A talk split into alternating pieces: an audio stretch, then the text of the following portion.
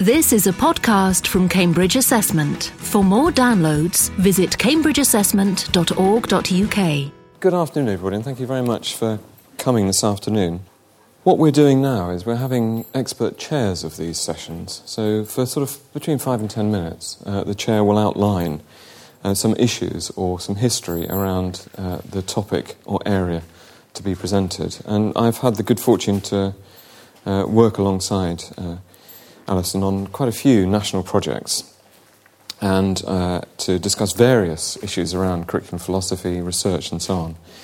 And so, what I'm going to do, I'm just going to outline a few matters that we've gone through over the last few years, which are germane to this topic of, of how you undertake assessment uh, in such a way that it's entirely compatible with the aims of a curriculum in a primary setting. And I can't really think of anybody more suitable to do that. And, and that suitability derives very much from what Alison has done and what she's currently doing.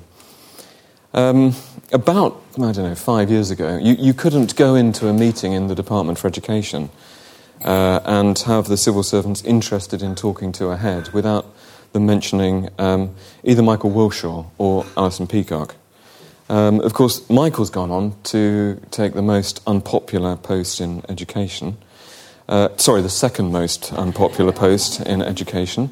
Um, uh, Alison has, has, stayed as a, an active head and has been involved in a range of, of research activities, but principally, of course, the Cambridge Primary Review. Uh, but is uh, a member of a whole series of highly influential committees. Now, that, that's not just kind of an arbitrary biographical note. Um, what I think Alison is committed to, as, as I hope we are committed to in the work that we do, is, is a reconciliation uh, of deep thinking about the curriculum and about assessment at a theoretical level with practice in institutions and examining its impact and ensuring that impact is consistent with, with curriculum and other aims. And then completing the triangle by ensuring that both of those arms of activity feed into policy development and further development in other institutions. And that, that's really quite a critical mix. And uh, it's quite deliberate. I mean, that, that, that's a, it's a great career, it's a good position, and Alison has had a lot of impact. She is a member of a number of highly influential committees and policy groups, the New Vision Group, the Divisional Committee for the Royal Society, uh, and shares with me an interest in the creation of a Royal College of Teaching, which sounds like not yet another institution.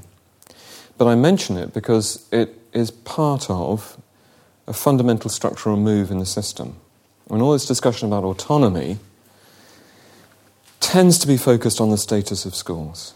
Is a school going to become an academy? Is it going to become a free school? Or under Labour, uh, which I couldn't understand the speech of Stephen Twigg, um, the national curriculum is safe in our hands by requiring even fewer, even fewer schools to do it. And we don't like free schools, but we really like parental academies. It's beyond me. What's important about this autonomy debate is it has to be accompanied by a process of teachers themselves being more empowered in relationship to the school curriculum, being empowered in respect of their own professional development. And the Royal College of Teaching is, is an attempt to shift power from the centre and actually distribute it amongst the profession. So that the process of defining teaching standards, uh, sharing good practice and consolidating it into recommendations for practice can then be done through a professional organisation and not mediated through the state. And it's very interesting that a government not known for actually pushing power out, power out from the centre to the periphery is very committed to this process. So, 10 years ahead at Wroxham School, uh, deputy head before that, very involved in the Cambridge Primary Review, Review in, in a key role, which is being a lead for the development of the network for the Cambridge Primary Review uh, in terms of dissemination and further development of the Cambridge Primary Review's recommendations and perspectives. Um, now, I just want to dive into the curriculum theory a bit, just for a, couple of minutes. Um, I, I, think our, our schools and our primary schools are full of more motivated more, more happy children than they ever have been. I think they're exceptional institutions. I mean, securing motivation and engagement has, is clearly a very effective part of our system. And the kind of reports which have come out of NFER recently on those nations that both attain highly and secure high enjoyment is really, really important. But the trouble is that that's often been presented as somehow in opposition to acquisition of fundamental elements of disciplines. That somehow the latter is traditionalist and regressive, and the former is progressive and appropriate. Um, what we know about the high performing jurisdictions is they don't present these as an opposition. That, that the, la- the former, securing motivation and engagement, development of a broad set of skills, wider development of the child, is as well as, not instead of, secure understanding of the fundamental elements of disciplines. That's really important. So the as well as thesis and instead of instead is very, very important.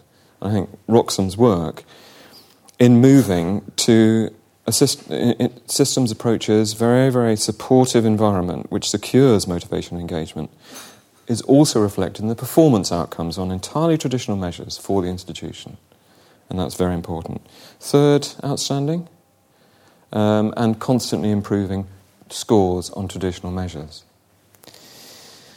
So, this opposition has been avoided in the context of this institution, and that's very, very important. What the expert panel recommended for the review of the national curriculum, so Professors Wiliam, James Pollard, and myself as chair, was that we were very worried about national curriculum levels.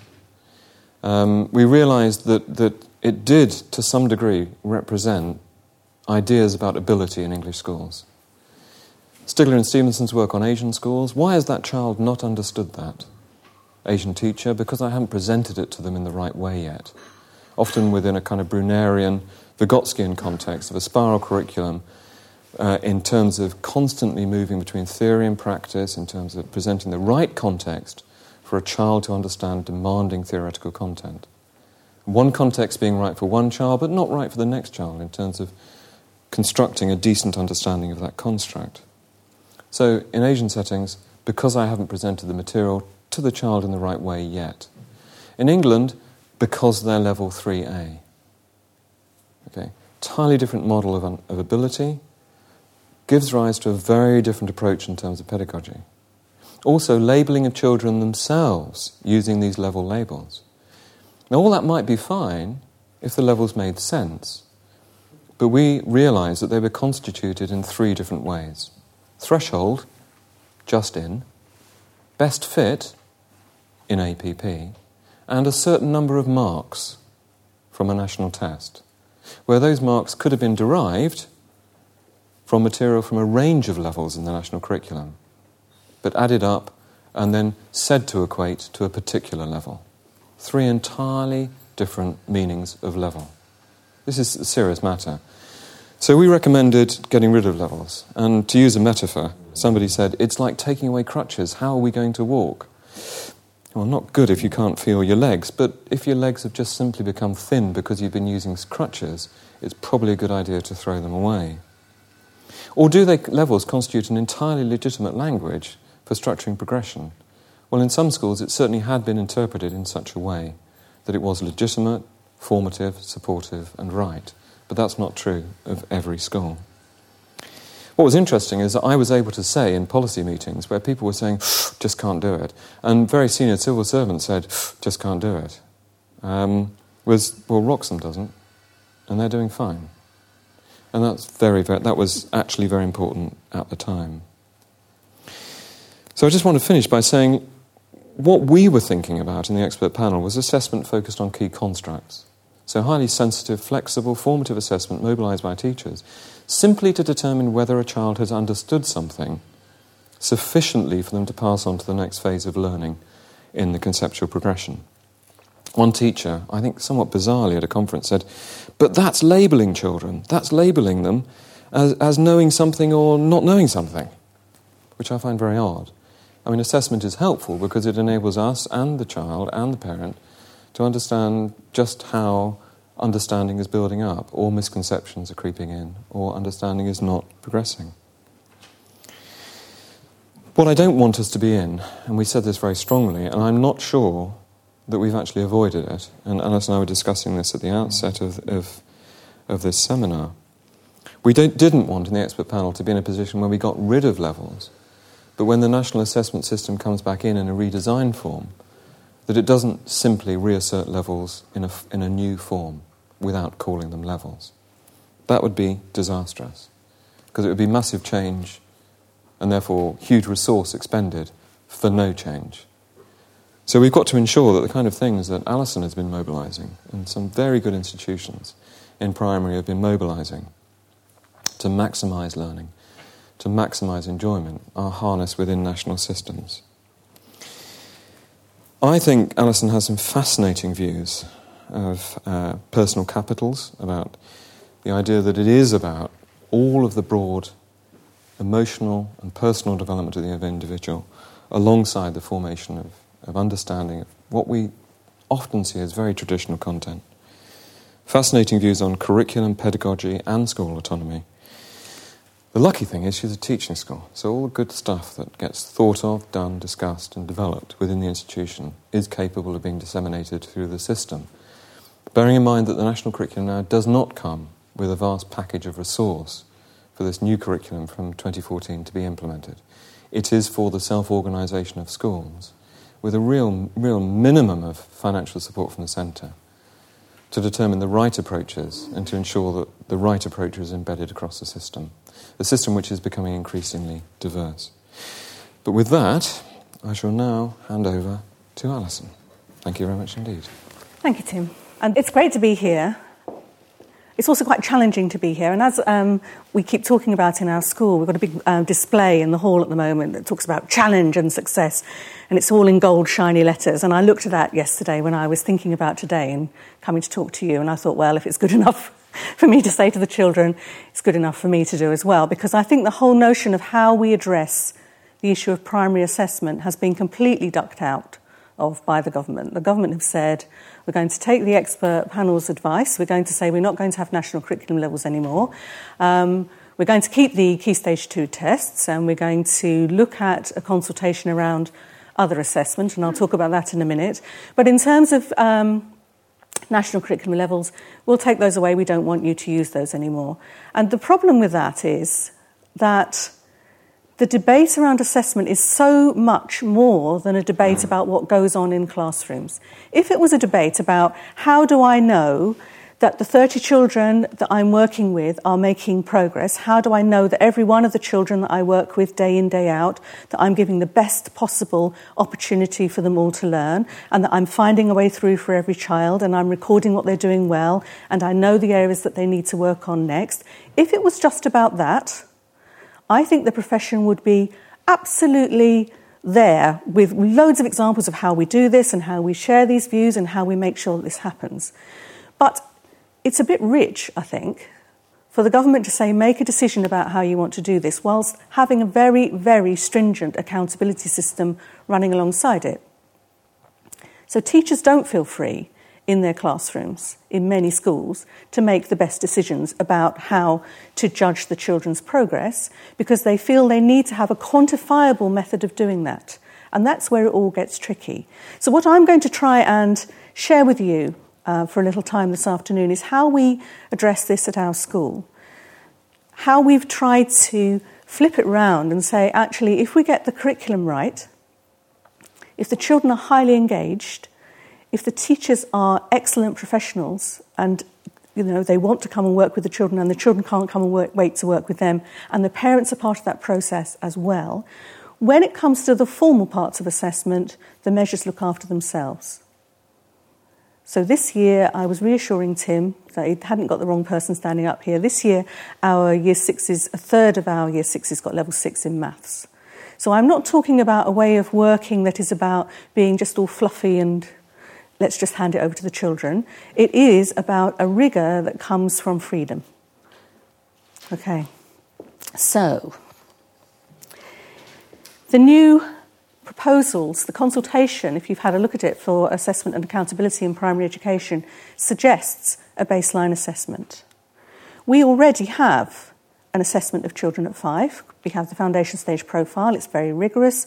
And of course, you know it's built up of lots and lots of detailed observation of children learning in all kinds of contexts learning in social context, learning individually, learning in a small group tuition situation, learning in a whole group situation, learning outdoors, learning indoors, learning with apparatus just expressing their thinking, beginning to write, beginning to calculate. All of those things are observed and are recorded and are part of our foundation stage profile assessment. What's wrong with that? Well, it's teacher assessment. And so the proposals for the new um, uh, assessment for primary suggest what we need instead of all of that, that would become non statutory, is the proposal. We'd have a baseline assessment.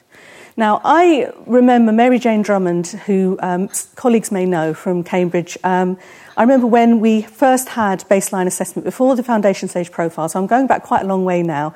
I remember that in her office, she had stacks and stacks of different versions of baseline profiles that different settings were trying to use to try and establish the quality of learning that was going on in their settings. And all of that led to really rich conversations and dialogue about how do we know what's good in the foundation stage, which led to the profile, and as we know, it's just being revised. The baseline assessment that the government are talking about is a screening check, and they call it a baseline check, actually. So they're talking about a check when children are five, when they've just started school. Now, the reason I've put this picture up here, and apologies to those colleagues that have heard me talk about this before, the reason this picture is here is because this picture was drawn by a child who came to us um, in reception. She hadn't been to our nursery. She had a statement of special educational needs. Another school nearby had said we, they didn't want her quite blankly. They'd said they didn't want her, they wouldn't change her nappy, they would, they would only do it in the corridor. So mum came to us quite distressed, said, Can my daughter come to your school? Even though her brothers and sisters went to the school down the road, we said yes. For a whole term and a half, and she's an October birthday, so she came in into our reception class for a whole term and a half. She didn't make any kind of mark whatsoever on any kind of paper or with paint or it, no mark making whatsoever. She just didn't do that. And we were very keen to get her settled in school because she was a child that was highly volatile, highly emotionally sensitive, and physically very sensitive to her environment. And the fact of being in school was quite challenging for her. This picture is the first time that Mary ever showed us what she could do when she picked up a pen. And she got a whiteboard and she got a pen and she drew that. And she's even put the first letter of her name. Now, if she'd had a baseline check when she'd come in, two weeks in to school, I don't know quite how they're talking about doing these checks. You might know we've got assessment experts in the room. Whether it, maybe it be sitting at a computer screen and naming objects, I don't know. Maybe, maybe it would be a similar sort of draw a man kind of check. I don't know what the, what the idea would be, but it's clearly the, the, the, thinking is it's some sort of cognitive screening about what the child might be capable of because it would be used for the school, if they chose to, to then say this is the baseline so that we can prove that we've had an effect on the children in our school when they get to the end of Key Stage 2. In the case of this child, clearly my feeling would be we would not have had, you could not have had an accurate screening if such a thing could exist. And I would contend whether such a thing could exist anyway. And I, would be interested because, there, again, there may well be people here, and you'll no doubt tell me in a minute. Um, I don't know whether there are tests reliably that have been produced that are used as cognitive screening for five year olds, that then predictably um, are able to say what children are capable of when they are 11. But it's a very slow burn, if you think about it, because if you're going to test the children, as is suggested, in September 2015 with a baseline check, that gives a cognitive profile, it will not be until 2022 that your children will be in year six doing their key stage two tests, and then you'll be able to look back and say, Well, I told you, or I didn't, um, depending on what the score was. Um, and the other thing is, sorry, this is turning into a rant, but the other thing is, very quickly, if schools know that there's a gaming situation going on, which is not actually about understanding what the child can do, because understanding what the child can do is about that foundation stage profile, and it's about waiting for children like Mary to suddenly be able to show us this in the right conditions, being able to flourish. If it's about wanting to know what the child can do in order that you can tick the right box so that you can prove the effectiveness of your schooling, it will be gamed. And it will mean that it will be in the school's best interest for the child not to actually fill anything in. This is uh, what Mary produced a year later. Um, We've got the sunshine coming in, which is lovely. This is Mary as a Superman.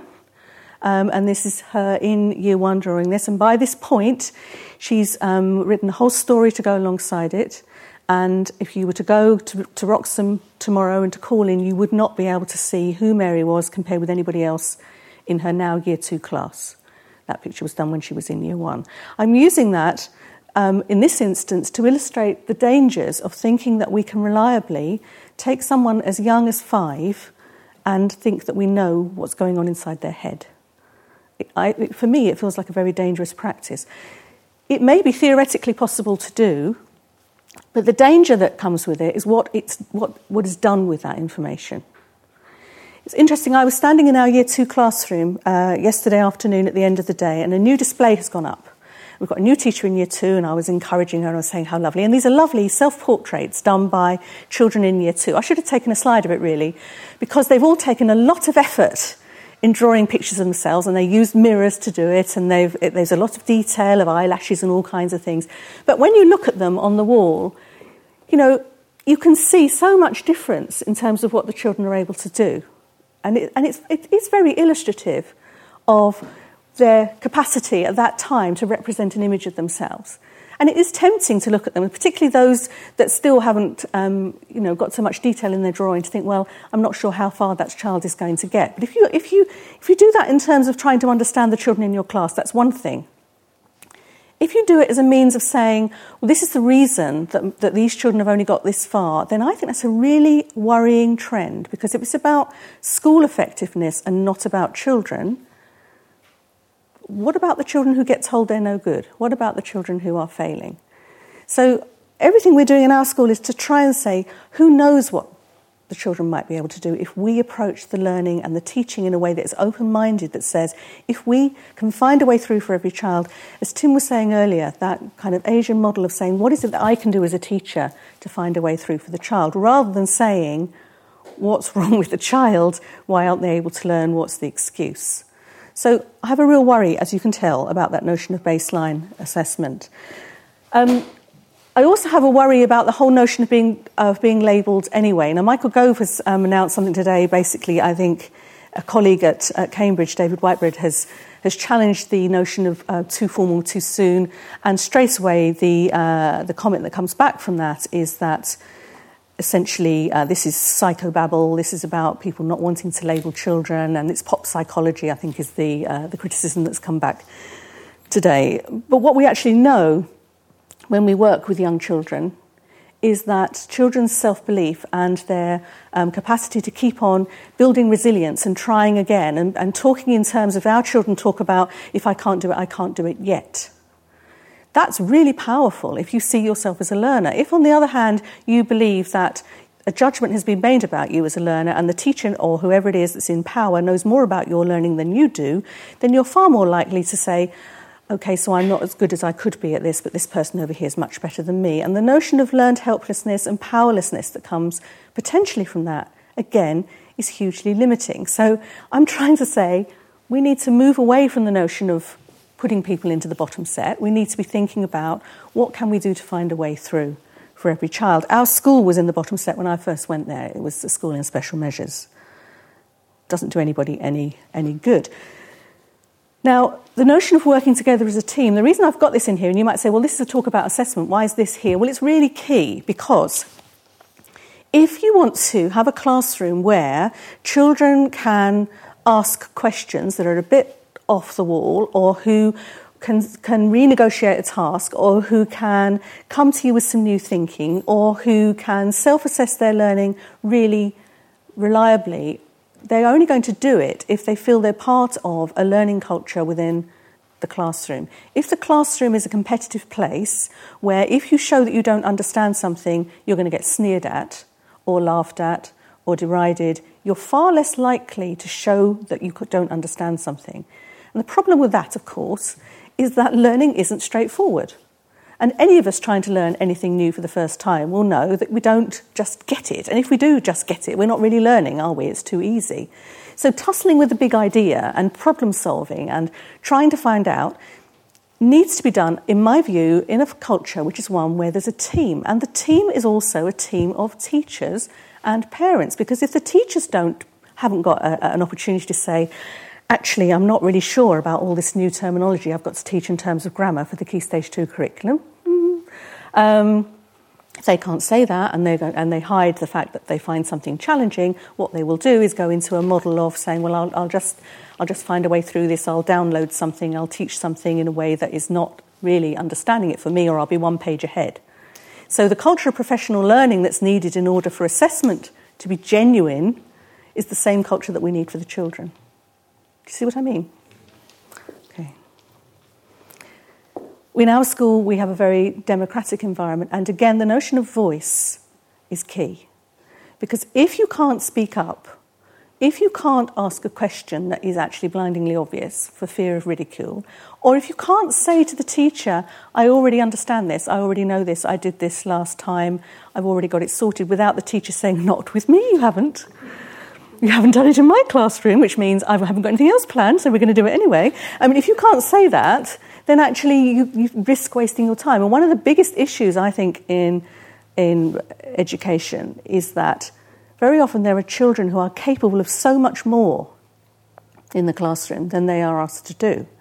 And if they, in the, in, in the um, tradition of being polite, so the, the students are polite, just like you're being at the moment. We're not counting on you staying like this. But if the students are, when the students are being polite and the teacher is doing the teaching, if there's a sense of, well, um, I already know this, but she's only going to tell me we're going to do it again anyway, so I won't say anything, you just overlearn things and just keep overlearning them. And really, the, the exciting culture that can develop is where children are able to come bouncing in in the morning and saying, I was looking this up on the internet last night, and my dad says, and look what I've brought in, and what do you think about this, and can we find out? When you get that going, that's when you get the energy in the classroom. And when you've got a teacher who's able to say, okay, that's fantastic. Um, I've never heard that before. Tell me more about it. Can we, can we find some other people to come in? You don't have to be the font of all knowledge, do you? You can't be as a teacher. But if you're able to be receptive to big ideas and work with the children in a democratic way, then I think you harness the energy that makes primary education so important. And primary education, by the way, that's not just about being ready for secondary school, because again, the primary accountability framework talks about being secondary ready.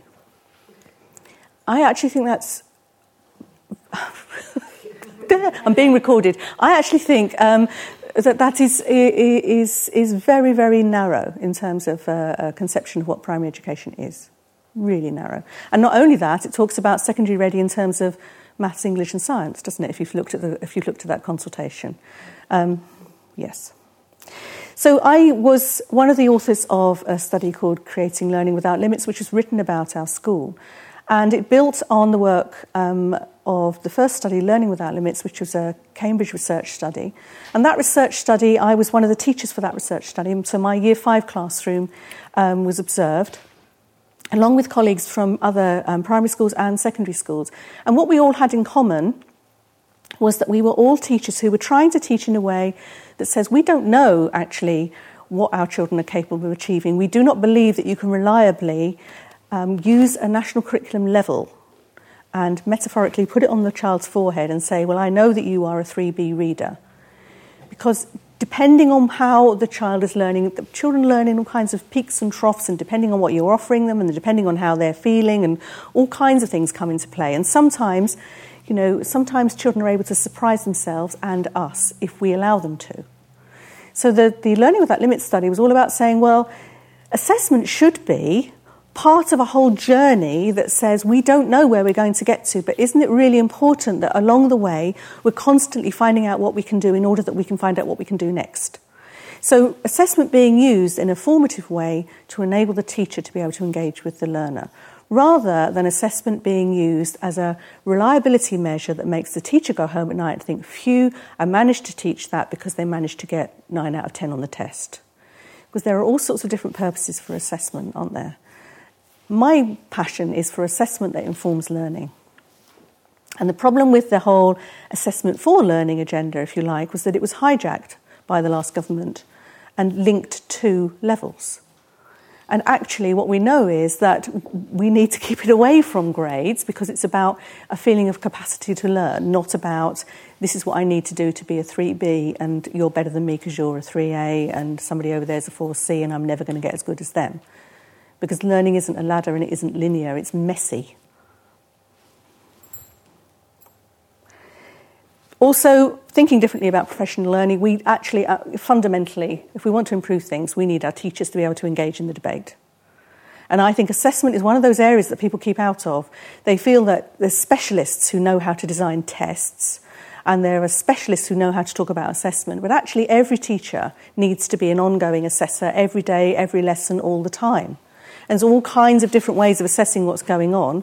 And every child and every student needs to be assessing do I understand this? Could I challenge myself a bit more? Um, is this too easy for me? What are the bits that I get really quickly? Who do I need to talk to? Who's best to talk to in this room to help me understand a bit further? Um, if I reflect on it, actually, I have come a long way, haven't I? you know, that kind of internal dialogue that goes on, you're not going to share that in the way that people ask children to do when they write comments at the end of their work. You won't share what you really think if there's going to be a consequence that is about staying in at playtime because you've said you didn't understand it, or if there's going to be a consequence that means other people deride you, or if you've got to have a, a beaker with a colour in front of you and say whether it's green or red or orange or whatever that malarkey is, my own sense would be pretty quickly, unless you've got a really strong culture which is about everybody affirming everybody else, you might not actually tell the truth in the way that you could.